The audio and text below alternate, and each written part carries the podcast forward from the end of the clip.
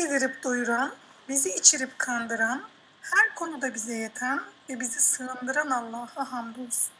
İhtiyaçlarını karşılayacak ve sığınacak bir yeri olmayan nice kimseler vardır. Cümleten selamünaleyküm. Portakal Ağacı Podcast'lerde tefsir sohbetlerimizde Merve Safarlikoğlu hocamızla beraberiz. Ben Hatice Özdemir Tülün. Bugün e, aslında geçen derste 101'e kadar gelmiştik. E, ama e, oradaki o son iki ayetin e, ehemmiyetinden dolayı özellikle tekrardan bahsedelim diye konuşmuştuk herhalde hocam değil mi? Aynen. E, Bismillahirrahmanirrahim diyelim. Başlayalım inşallah. Ee, burada e, bir e, tabir geçmişti. E, bizim de dikkatimizi çekmişti. Ayetteki tabir diyelim. Eşlerin arasını bozmak. Bununla ilgili işte ne diyelim büyüler yapmak, sihirler yapmak. Süleyman Aleyhisselam'ın hükümranlığı zamanında gerçekleşen bir olaya e, olaydan bahsediliyor Kur'an-ı Kerim'de bu ayette 102. ayette e, ve orada e, şeytanların e, uydurup söyledikleri e, meselelerde e, onlara uyanlardan bahsediliyor. E, küfre sapılmamasını Rabbimiz istiyor ve bu e, küfre sapanların da e, asıl e, yaptıkları işin e, karı koca arasını e, açacak şeyler olduğunu biz yine Kur'an-ı Kerim'den öğreniyoruz. E, demiştik ki geçen hafta tekrar edelim cümlemizi. E, küfre sapan birileri var, tarif ediliyor ve bunların yaptığı şey de, bakınız tekrar ediyorum, küfre sapan birileri var. Bunların yaptıkları iş tarif ediliyor ve açıklamasında da şöyle deniyor. Onlar karı kocanın arasında bozacak şeyler yaparlar. Yani bir insan bir e, evliliği, bir nikahı bitirme amacıyla e, hareket etmeye başlıyor, sonu küfür oluyor. Bunu tam tersinden de düşünebiliriz. Bir kişi e, bir evliliğin kurtulabilmesi için elinden geleni yaparsa demek ki o imanını kuvvetlendirmiş oluyor. Bu kadar önemli mi? Bu kadar önemli. Ama yine belirtelim. İlla ki önceki dersi dinlemeyenler vardır. Biz burada bir evlilik güzellemesi yapmayacağız yani bekarlar evlensin, evliler kesinlikle boşanmasın konuşması olmayacak bu. Çünkü realite, İslami realite de bu değil. Yani sahabelerden ve ayrılanlar oldu. Resulullah sallallahu aleyhi ve sellem de eşinden ayrılabildi. Bunlar makul şeylerdir. Hayat içerisinde gerçekleşen şeylerdir. Fakat bizim bugün biraz daha üzerinde duracağımız konu e, özel ama aile mahremiyeti. Biraz bunlara değinmek istiyoruz. Böyle. Neler çalıştırdı size efendim? Size gelen sorular. Ee, şimdi büyü ve sihir dedik. Ee, şimdi bu tarz konuşmalar yapılırken ya da bana gelen DM'lerde e, hani büyü ve sihir sanki böyle çok uzak zaten bir ihtimalmiş gibi. E, bunu günümüze uyarladığımızda Ha, şimdi anladım. Yani mesela büyü ve sihir deyince çok zor şeyler gibi geliyor. Yani yapan da zor. Yapılması da bana zor. Halbuki mesela çok basit bir örnek. Biri eş, e, eşiyle insan sokağa çıkınca dünya bir benzetme yapacağım aslında şu anda. Dünya çeşitli büyü ve sihirleriyle şeytan modern büyü ve sihirleriyle iki eşi de birbirine baktırmamak için elinden geleni yapıyor. Bu sokağa çıkmamıza da gerek yok. Şimdi mesela şöyle düşünün. e, genç bir hanımefendi ve beyefendi evde e, yani zaten nedir genç bir hanımefendi ve beyefendinin en büyük isteklerinden biri sağlıklı bir e, şekilde kadınların hissetmek, erkeklerin hissetmektir. Yani sağlıklı bir şekilde. Belki 4-5 ay önce mesela nişanlı bir çifte sorsak ne istersin şu anda? Yani keşke evlensek de yanımda olsa nişanlı dediğini biliriz biz. Ama mesela ikisi yan yanalar, ikisi de başka şeylere bakıyorlar. Bunu, bunu görüyoruz. İkisi de bambaşka nevi şeylerle oyalanıyorlar. O kadar çok oyalanıyorlar ki birbirleriyle böyle muhabbet edecek vakitleri kalmıyor. Ya bu gerçek bir şey. Şimdi bu sihir değil mi? Şu soru işareti. Bu bir sihirlenme değil mi? Sihir deyince illa ki böyle saç tellerimizi alıp onlara mı sihir yapılmalı yani? Bu bir soru işareti. Ya da bir şey söyleyeyim mi Hatice'ciğim?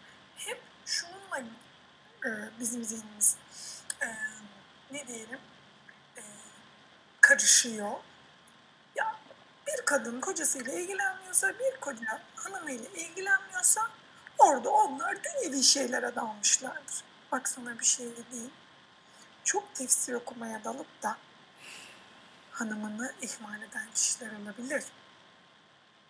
Çocuklarıyla çok ilgilenip eşini ihmal eden hanımlar olabilir. Bak çok ayartıcı bir şey söylüyorum. Şimdi buradan sonra ben biliyorum ki şöyle mesaj, mesajlar gelecek. Hocam evet ben böyleyim. Nereden biliyorum? Çünkü ben böyleyim. Böyle yapabiliyoruz. Yani çok olumlu bir şey yapıyorum zannıyla aslında bir büyünün içine girip eşimizi ihmal edebiliyoruz.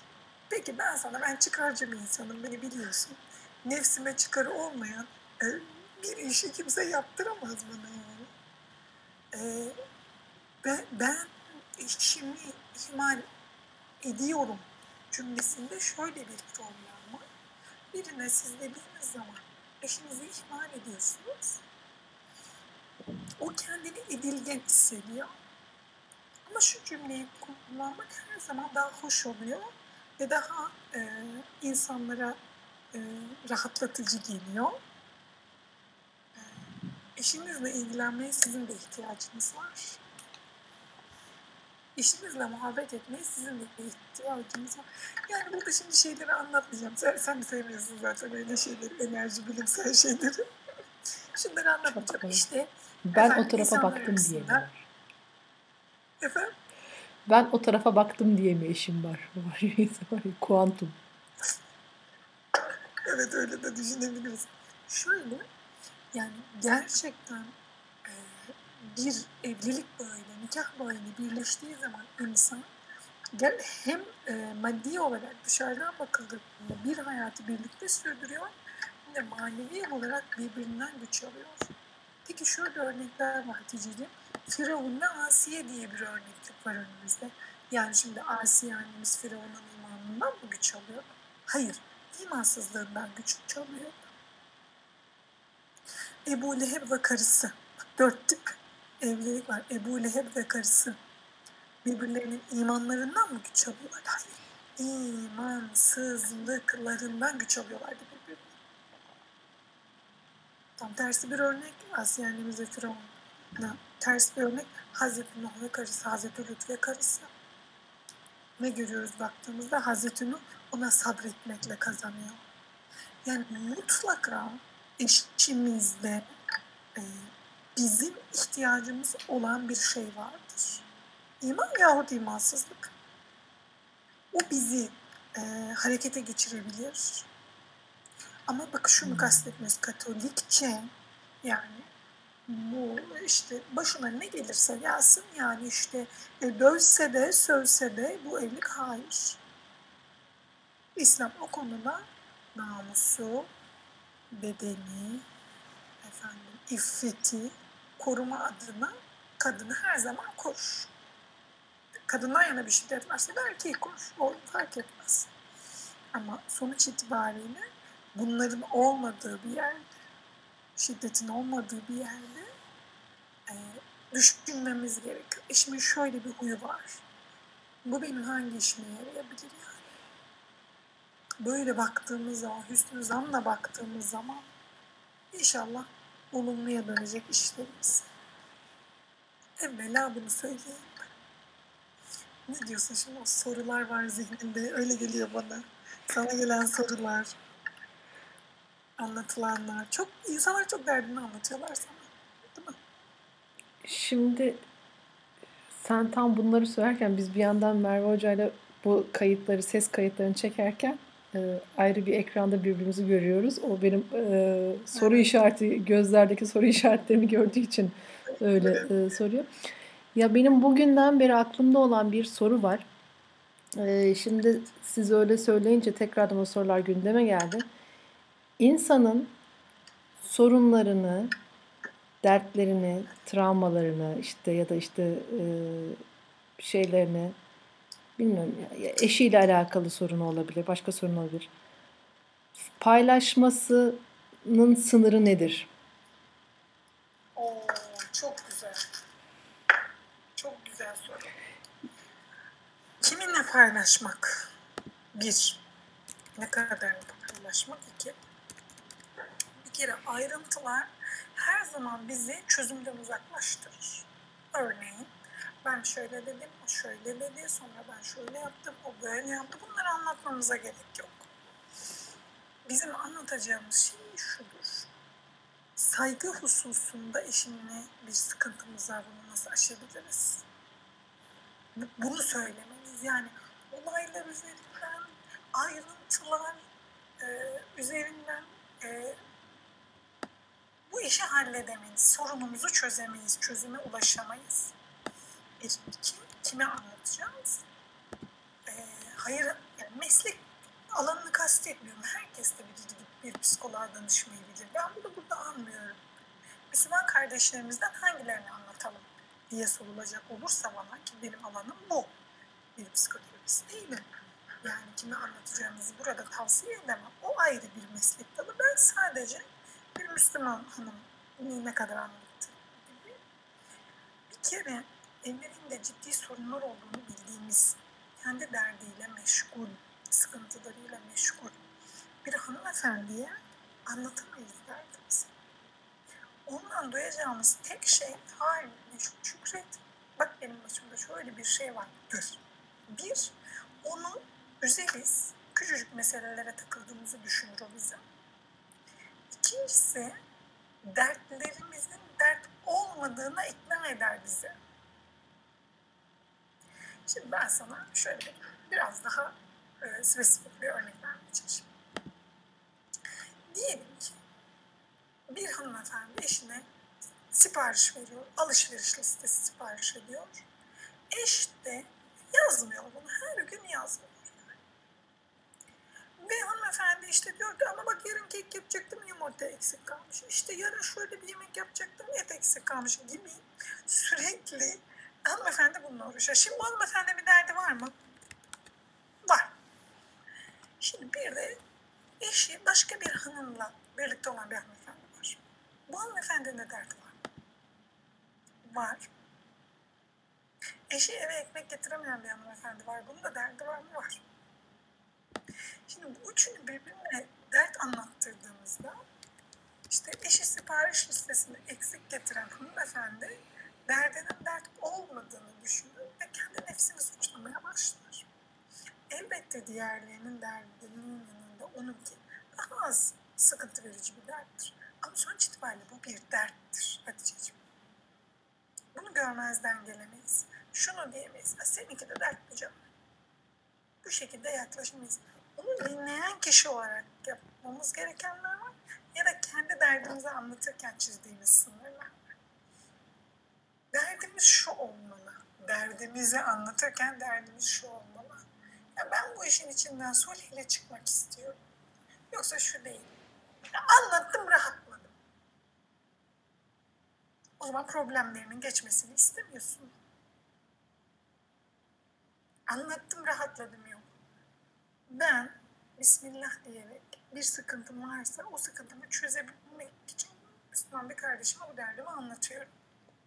Ama dediğimiz gibi bu şunu dedi, bu bunu dedi gibi aile mahremiyetini hele ki çok aşırı derecede bozacak doneler verilmeyecek bir. İkincisi Herkese anlatılmayacak. Ya bu derdi gittin birini anlattın, gittin ikinci kişiyi anlattın, gittin üçüncü kişi. Bu şekilde gerçekleşmeyecek yani. Bilmem aydınlatıcı oldu. Hı hı. Bu böyle. Ee, diyebiliriz bir de. Sihir meselesiyle ilgili. Açık ve nettir bunun e, cezası. İster e, bir e, karı ve kocayı ayırmak için olsun, ister birinin e, kısmetini kapamakla ilgili olsun, fark etmez. E, bir kişi başka bir kişiye büyü yaptığı zaman, eski tabirle sihir yaptığı zaman, e, o kişi e, cehennemdeki yerini kendi elleriyle hazırlamış olmuş. Peki şu da olabilir. Yani ben böyle bir şey yaptım zamanında ama e, affımı diliyorum Allah'tan diyebilir mi? Yani bunun bir tevbesi var mıdır? Evet. Bütün günahların tevbesi olduğu gibi bunun da tevbesi vardır. Bunun için bir kere e, o büyü halen devam ediyorsa ve halen sıkıntısını çekiyorsa e, onun çözebilmesi için elinden geleni yapmalıdır. Ne çözer büyüğü? Felak, Nas, Ayetül Kürsi ya da işte diyelim ki onun saçını aldı, şunun saçını aldı, bilmem nereye sakladı, gitti işte evine bilmem ne sürdü gibi bir şey varsa gidecek, yapabiliyorsa yani insanların daha da sinir sistemlerini bozmamak için çaktırmadan yok yapamıyorsa ya ben böyle bir şey yaptım hani sizin evde şurada şöyle bir şey var onu kaldırın diyelim ki yurt dışında. Diyerek o insanların rahatlamasını sağlayacak bir kere. Ve ömrü boyunca şöyle bir hakka sahip olacak büyü yapılan kişi, büyü yaptıran kişi ömrü boyunca e, onu razı edebilmek için maddi manevi e, kuşatma altına alacak. Yani büyü yapan kişi, büyü yapılan kişi. Tövbe ettikten sonra Rabbim de inşallah affeder diye dua ediyoruz. Amin. Şimdi bir diğer mevzu senin de dediğinden belki yola çıkarak e, karı koca arasındaki mahremiyet, e, mahrem ilişkiler sonuçta bir evin içinde herhangi bir tartışma bile mahremdir. Bununla ilgili sağlık sorunları olduğunda neler yapılacak? Bu nasıl e, anlatılacak? Bu nettir. Yani doktora bir şey anlatmak zorundasınız. Bu nettir. Bunda hiçbir tartışma yok. Açmaya da gerek yok bu mevzuyu. Sadece bunu söylemekle yetinelim. E, işte çocuğumuz olmuyor ama mahremiyetimi vermeme adına ben doktora gitmek istemiyorum diye bir şey yoktur. Yani bu tamamen sağlıkla ilgili bir konu. Ee, bunda herhangi bir e, kısıtlama yok. Doktora gidilecek e, uzman doktor diyelim ki sizin rahatsızlığınız değil uzman doktor erkekse de hanım e, tedavi olabilmek için durumunu tarif edecek, anlatacak. Diyecek ki mesela ben şöyle bir rahatsızlık yaşıyorum diyebilir. Hiç de bir sakıncası yoktur. O da hazır yeri gelmiş gibi söylemiş. Şey dolanıyor sabahtan beri dilimin ucunda. Ee, bir beyit var ya açık etme derdini aya ara etme masivaya kendini feda Ha, diye. çok güzelmiş. Evet. Genel bir şey aslında bu sadece karı koca ile ilgili değil. Derdimizi ne kadar ortaya çıkartırsak e, aslında o dert bizi belki de kuşatıp sarmalıyor. Ve daha da büyüğü mü geliyor bilmiyoruz. Ya derdi veren kim? Hani Şey var, e, bu hazır podcastler vesilesiyle dua istemiş olayım. E, büyük babam rahatsız, e, yoğun bakımda şu anda. E, bugün çok sevdiğim bir arkadaşıma e, konuşuyorum. Dedim işte nasıl dedi. Ben dedim ki iyi değil dedim. E, sonra hatta ona da yazdım. Dedim ki hani iyi olmadığını ben düşünüyorum. E, ama belki Rabbim e, yani şu anki hali ya da şu anki yolculuğu belki onun için e, en iyi olan. Değil mi? E, sen şimdi derdi veren kim deyince Bir de şeyi düşündüm hocam. Geçen gün e, işte hani son paylaşımımda e, ben sabırsız biriyim e, dedim. Ya inatçıyım dedim de bak bak onu hala söylemiyorum şeyde inatçı olduğumu. Sonra da düşündüm dedim ki hani hep konuşmuştuk ya Beni İsrail diyor Yahudilere yani Yahudiler demiyor, güzel bir şey sözle e, sesleniyor, güzel bir isimle Hazreti Yakup'un e, ismiyle sesleniyor e, Yahudilere. Yani siz busunuz. Evet. Çok güzel ve çok güzel. Evet evet. Ee, hani hep şey diyoruz ya çocuğumuza bile seslenirken onun güzel özelliklerini sen böylesin sen şöylesin e, diye e, tanımlamamak ya da isim koymamak e, lazım. E, sonra işte kendi yazıma gelen yorumlar ya işte biz de öyleyiz şeyiz diyorum ki sonra aslında diyorum hani e, ben, ben kendime de ya da biz kendimize de e, belki de şey yapıyoruz kodluyoruz. E, işte etiketliyoruz ya da e, işte ben zaten böyleyim. Ben düzel yani bu benim mesela birisi yazdı şey dedi işte obsesif kompulsif bozukluğum var özellikle ibadetler konusunda bu yüzden ibadet edemiyorum. Hmm. Şey geldi aklıma sen öyle söyleyince. Yıllarca mesela insanlara demişler ki kesinlikle o yalana kanmadım. Burçlara da inanmam. İnanç meselesidir çünkü bu inanılan bir şeydir. Deneysel bir şey değil çünkü.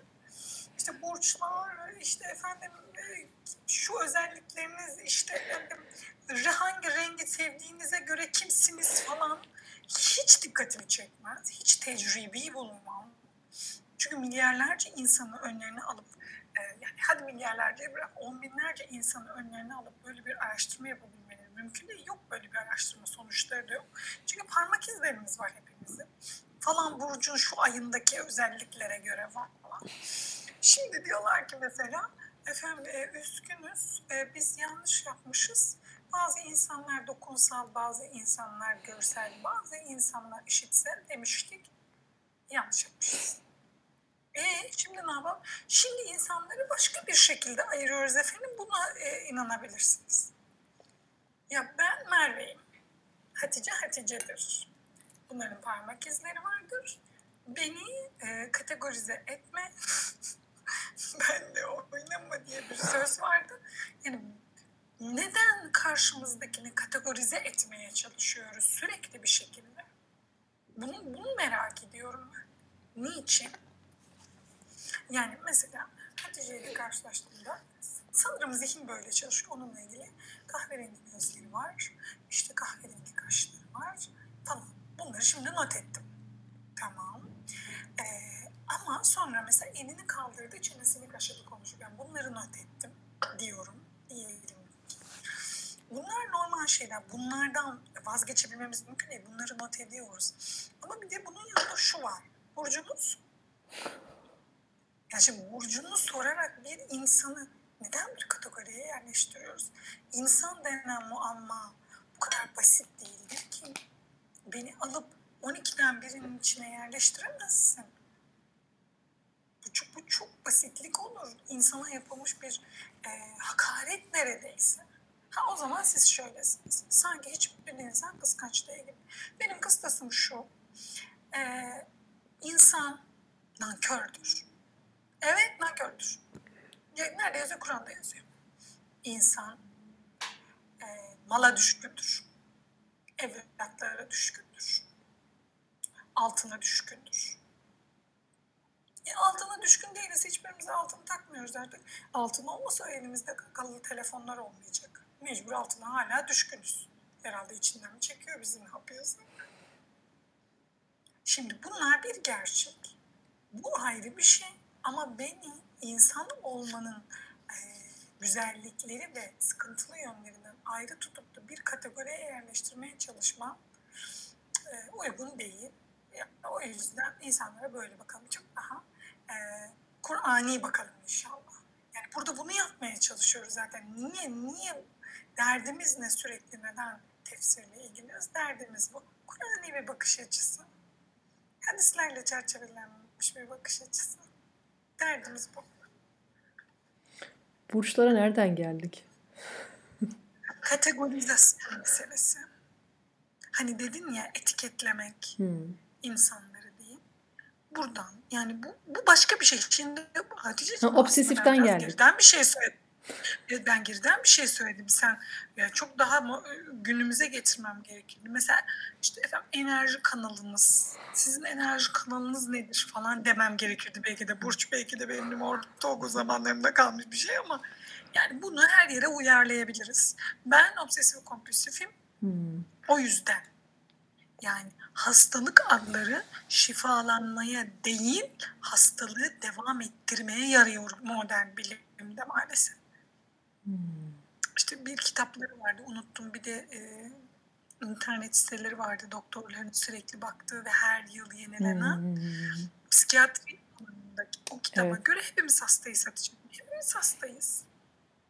Ya biraz evde mesela diyelim bir çocuklar yattıktan sonra etraf topluyorsak hastayız biz demektir yani. Toplamıyorsak yine başka bir türlü hastayız demektir. Şimdi o yüzden eee, benim hastalığımın adı benim şifalanmama yarayabilir sadece. Hmm. ibadetlerimi aksatmama vesile olamaz. Ha olur bir dönem olur yani. Allah korusun insanlar komada kalıyorlar insanlar günlerce evlerinden çıkmadıkları kendilerini kendilerini kapattıkları depresyonlar yaşıyorlar. Allah bizi korusun Allah tüm kardeşlerimizi korusun. Ama bu, bu da Allah'tan bir imtihan. Bunu da yaşayabiliriz. Ama tekrar ediyorum bu isim sadece şifalanmamıza sebep olmalı. Yani ibadeti aksatmaya bir e, geçerli bir sebep olmamalı. Hmm. Tam e, bu noktada e, bu mesajı işte aldıktan kısa bir süre sonra başka bir arkadaşım e, kendi hayat hikayesini anlatıyor. Mesela onunkisi e, bir hastalık değil, çok daha büyük e, hayatındaki imtihanlar. Ama onunkisi e, tamamen onu ibadete yöneltmiş. Mesela hani e, aslında insanın hani sen diyorsun ya kendini şifalandırması, kendisi nasıl e, yönelttiğiyle. Yani dok- şeye de tıbba da bakış açımız bu şekilde olmalı. Yani tıbba bakış açımız bizim hastalığımızı tazeliyorsa eğer yani çok özür dileyerek söylüyorum neredeyse bir e, hastalık avcısı olarak hastanelere koşuyorsak yani bana ne olur bir hastalık adı söyleyin size bir hastalık adı söyler doktor. Size e, aradığınız ismi söyleyecek bir doktor bulursunuz. En sonunda psikiyatrik bir e, şey koyarlar. Yani bir şey koyarlar sonuç itibariyle. Hastalık hastası olursunuz mesela en sonunda. Bu güzel oldu. Bu, bu evlilik için de yani ayetimize bağlayalım. Karı kocanın arasını bozmaktan bahsediyoruz değil mi? Karı kocanın arasını bozanların şeytanlara benzetildiği, bu büyüyü, bu sihri yapanların şeytanlara benzetildiğinden bahsediyoruz. Ben arkadaşımla konuşuyorum. Sizin diyorum Eltin'le bir sorununuz vardı değil mi? Yani o eşinle ilişkine yansıdı mı falan diye karıştırmaya başlıyorum mesela. Dibini kazımaya başlıyorum. Ya ama şöyle bir şey almışlardı ama eşin sana galiba almadı falan diye. Şimdi Hatice'ciğim bu da sihirdir. Bu da büyüdür. Söz büyüdür. Söz sihirdir. Ben sözümle de, sihirli sözlerimle de, şeytani sözlerimle de karı kocanın arasını açabilirim. Bunu yapmamalıyım. Çok dikkat etmeliyim. Yani inan e, şöyle herhalde diyorum e, yavaş yavaş insanlar konuşmamaya başlıyorlar ya olgunlaşan insanlar. Neden? İşte bu yüzden. Her kelimelerinin çok ters yerlere gidebileceğini, karşılarında çok ters akisler oluşturabileceğini göre göre az kelime çok hal gibi bir e, duruma gidiyorlar. İnşallah biz de öyle sakinleşenlerden oluruz. İnşallah. İnşallah. Devam edelim mi ayetten? Devam edelim. İstersen yine aklına gelirse buradan e, bir soru buna dönelim. Ama e, 103, 102, 103'ün mealini vereyim. Sonrasında da e, efendim 104. ayetle devam edelim inşallah. Bu ayetin sonunda buyuruyor ki وَلَوْ أَنَّهُمْ آمَنُوا وَاتَّقَوْا لَمَثُوبَةٌ مِنْ عِنْدِ اللّٰهِ خَيْرٌ لَوْ كَانُوا يَعْلَمُونَ Eğer onlar iman edip kendilerini kötülükten korusalardı, şüphesiz Allah tarafından verilecek sevap daha hayırlı olacaktı. Keşke bunu bilselerdi.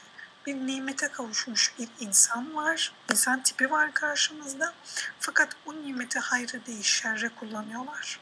Şimdi hadi gelin hepimiz bunu kendi hayatımızda düşünelim. Hangi nimet var elimde? Hayra mı kullanıyorum onu şerre mi? Ne diyor Rabbül Alemin bana? Eğer elindeki nimeti Allah'a iman edip kullanırsan ve o nimeti kullanırken kötülükten korunursan sana Allah tarafından e, verilecek sevap senin için daha hayırlı olacak. Ama bunu unutuyoruz. Elimizdeki nimeti hayra kullanmayı unutuyoruz.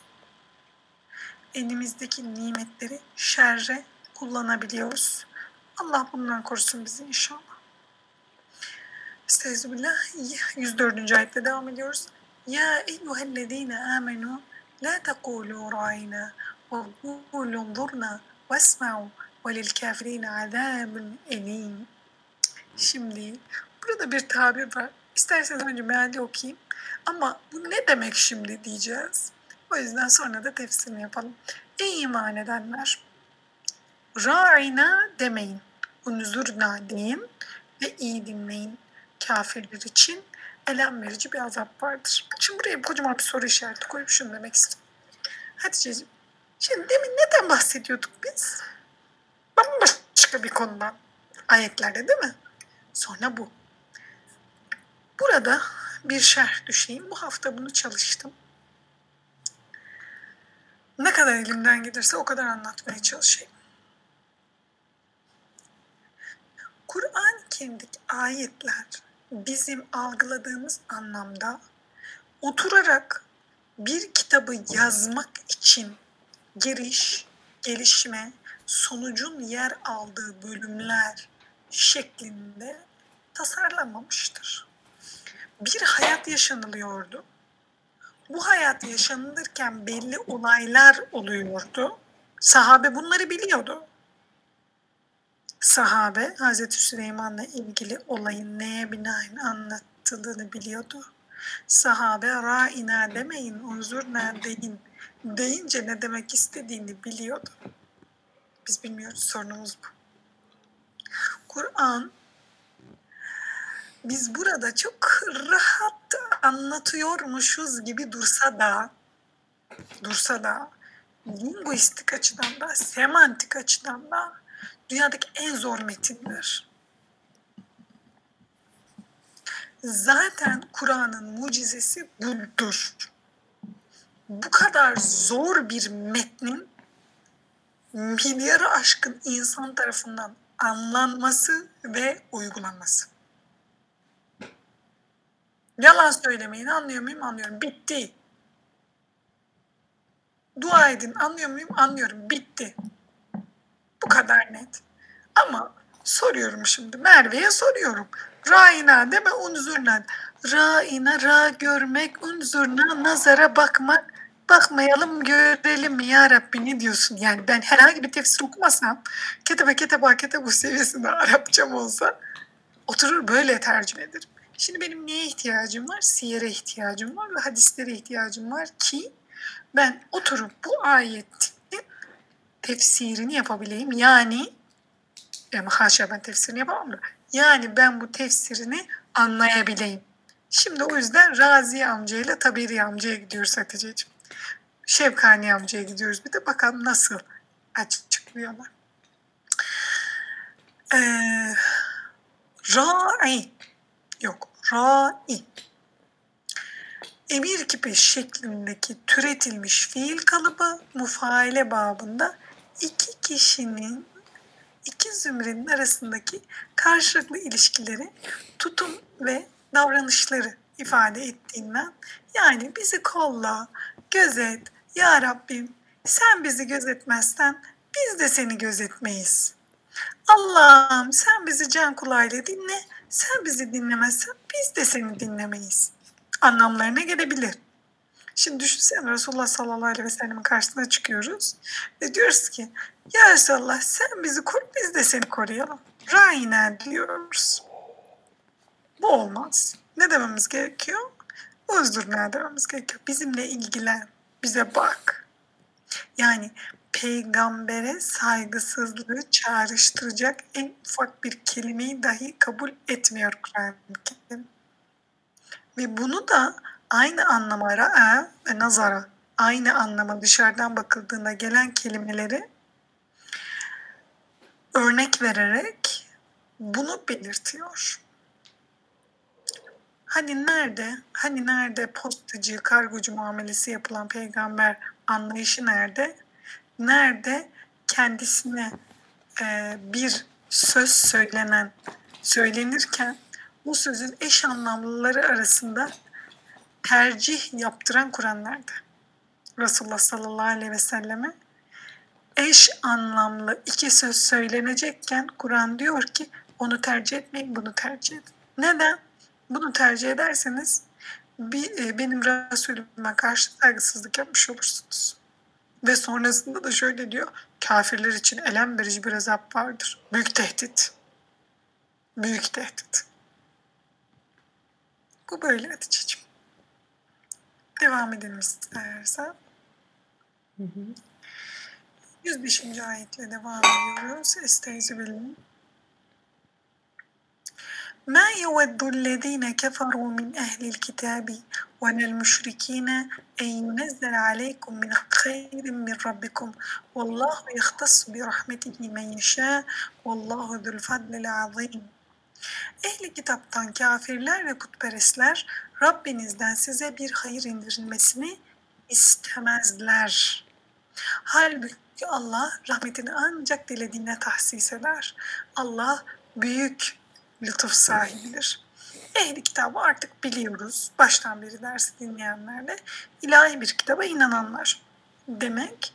E, fakat bizim dışımızdakiler için biz de ilahi bir kitaba inanıyoruz ama Müslümanlar için ehli kitap denilmiyor. Müslümanlar dışındaki kutsal kitap sahipleri için kullanılıyor. Ee, Resulullah sallallahu aleyhi ve selleme indirilmiş Kur'an'ın haricinde Zebur'dan, sahifelerden, işte Tevrat'tan, İncil'den bahsediliyor. Ee, 31 defa bu ehli kitap tabiri geçiyor. Ee, Yahudilerle Hristiyanların kastedildiğini ayetlerin içeriklerinden anlıyoruz. Şimdi bir de bunun yanında baştan beri andığımız gibi Yahud, Beni İsrail, Nasara kelimeleriyle de Yahudi ve Hristiyanlar an, anılıyor. Tabi Kur'an-ı Kerim'de başka dinlere de değiniliyor.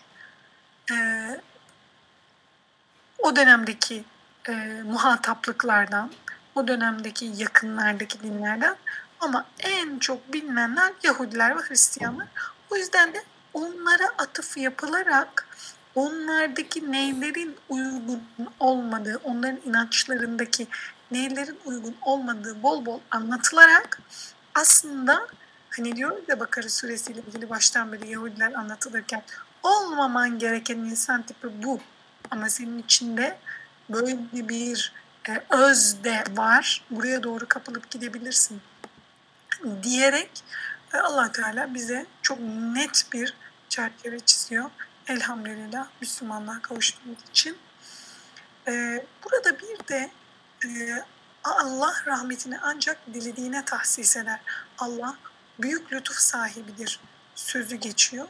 Şimdi bu burada ne kastediliyor? Büyük bir düşmanlık besliyor ehli kitap Müslümanlara. Ee, ve e, öyle bir düşmanlık ki bu Allah'ın rahmetini e, Müslümanların görmesini istemiyorlar. Ama Allah da onlara cevaben sanki diyor ki Allah ancak dilediğine merhamet gösterir. E, bu aslında müşriklerin de bir ortak özelliği. Yahudilerin ve Hristiyanların yani ehli kitabında bir ortak özelliği.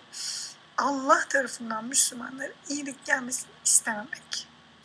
Onların maddi veya manevi hiç fark etmez. Maddi veya manevi nimetlere kavuşmasını istememek.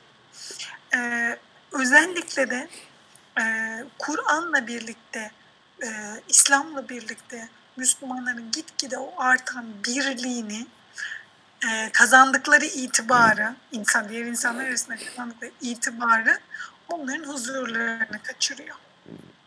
Çünkü Yahudiler o gün neyle övünüyorlardı? Bizim kutsal kitabımız var diyorlardı.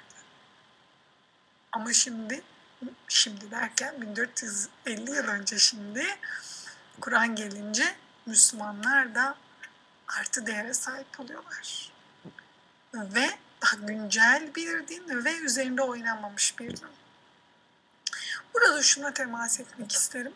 Maalesef hala yani cehalet böyle bir şey. Cehalet yayılıyor. Bu da bir imtihan. Maalesef hala şu sözleri duyabiliyoruz. Araştırmamız lazım, öğrenmemiz lazım. Hala efendim Buhari ve Müslim'e hadisler girene dek nasıl o hadisler sağlam kaldı? Yani herhalde ben çok kalbim mutmain olduğu için, çok fazla araştırdığım için bana şaşkınlık veriyor. Bunun da olmaması lazım. Benim tekrar tekrar anlatmam lazım. Tekrar tekrar e, bu bilgiye ulaşmakta sorun yaşayan kardeşlerimi aydınlatmam lazım diye kendimi rahatlatayım. Efendim, herhangi bir kesinti yoktur e, Buhari'ye gelene dek hadislerin ulaşmasında. Buhari bizim ilk kaynağımız da değildir zaten. Herkes ulaşabilir. Buhari'nin kaynakları adlı estere Allah rahmet eylesin kendisine. Hmm. Fuat Sezgin hocamız eseridir. Ki o da Buhari'nin kaynakları adıyla geçen kaynaklardaki kişiler de yine başkalarını kaynak göstermiştir. Fakat belli kitaplar kaybolmuştur. Allah Buhari'nin devam etmesini istemiş demek ki ki o şu anda elimizde en sayı kaynak olarak devam etmektedir. Buna herhangi bir bilimsel, bilimsel, ilimsel mi desek de daha doğrusu tartışma yoktur Müslümanlar arasında. Bu sadece bazı cahil insanların gerçekten cahillikten mi yapılır? Bu kötü niyetten yapılacağını zannetmiyor. Bir Müslüman kadar kötü niyetli olabilir mi? İşte deve idrarından bahis açarak işte başka e, popüler konulardan bahis açarak hadislerin e, şüpheli olduğunu, bazı hadisleri çok özür diliyorum, gülüyorum. Bazı hadisleri bugün tartışıp e, efendim onlara kanaat getirmek, bu hadis gerçek mi değil mi diye kanaat getirmek zorunda olduğumuzu konuşanlar var. Yani ne ile konuşacağız şu anda bu hadisleri? Elimizde hangi veriler var? Ben sana bir şey söyleyeyim mi Hadiçeciğim? Şu anda biz hadisleri ele alsak, günümüz kriterleriyle ele alsak hepsi o zaman çöp oldu o zaman. Böyle bir şey olabilir mi? Günümüz kriterleriyle ele alsak diyorum ama bilimsel kriterlerle ele alsak. Her yıl değiştirilen bilimsel kriterlerle ele alsak. Bu Müslümanlığın başından beri her nesil kendinden sonraki nesle çok net sahih hadisleri aktarmıştır. Her nesil de bunu bilir. Biz de bugün biliyoruz. Ama uydurma hadisler var. Efendim var onları da biliyoruz. Uydurmuş insanlar ne yapalım? İnsanların ağzına bant mı çekelim? Dünya imtihan dünyası. Evet birileri uyduracak ama biz onun uydurulduğunu da biliyoruz. Sorun yok ki. İmtihan nasıl olacağız o zaman dünya? Bir soru işaretlerinin yandığını görüyorum Hatice Hanım'da şu an. soru işareti değil de e, aklım Gene çektiğimiz podcast'e gitti peygamberleri öldürmek. Ya.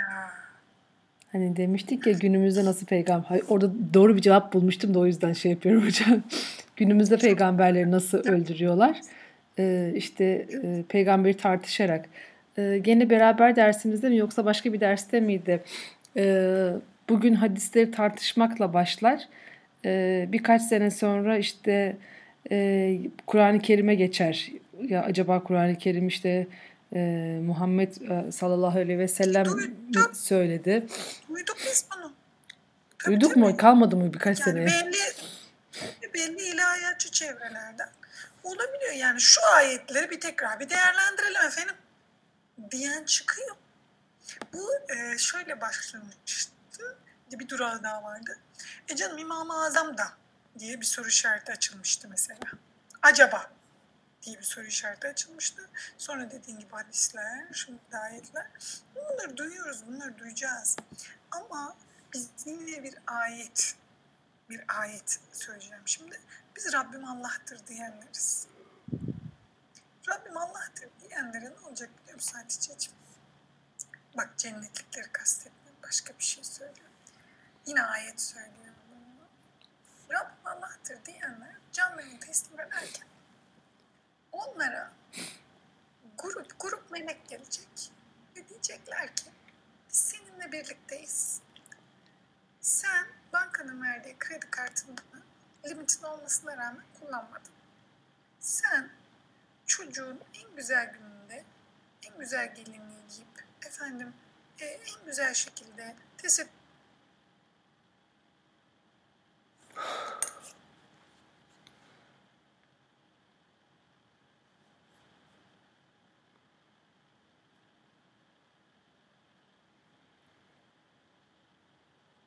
dünyevi menfaatlerden vazgeçmek sayesinde bu olacak.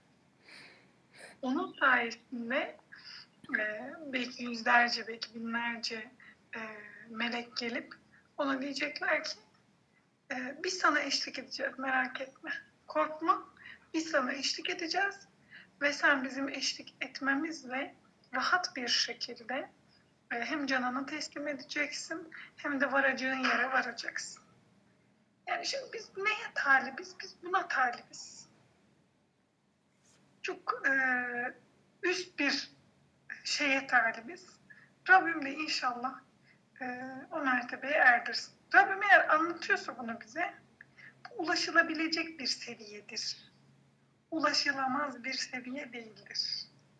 Hazreti Bekir buna ulaşabilir ama siz ulaşamazsınız diye bir kayıt düşünmemiştir bunun altına. Hmm.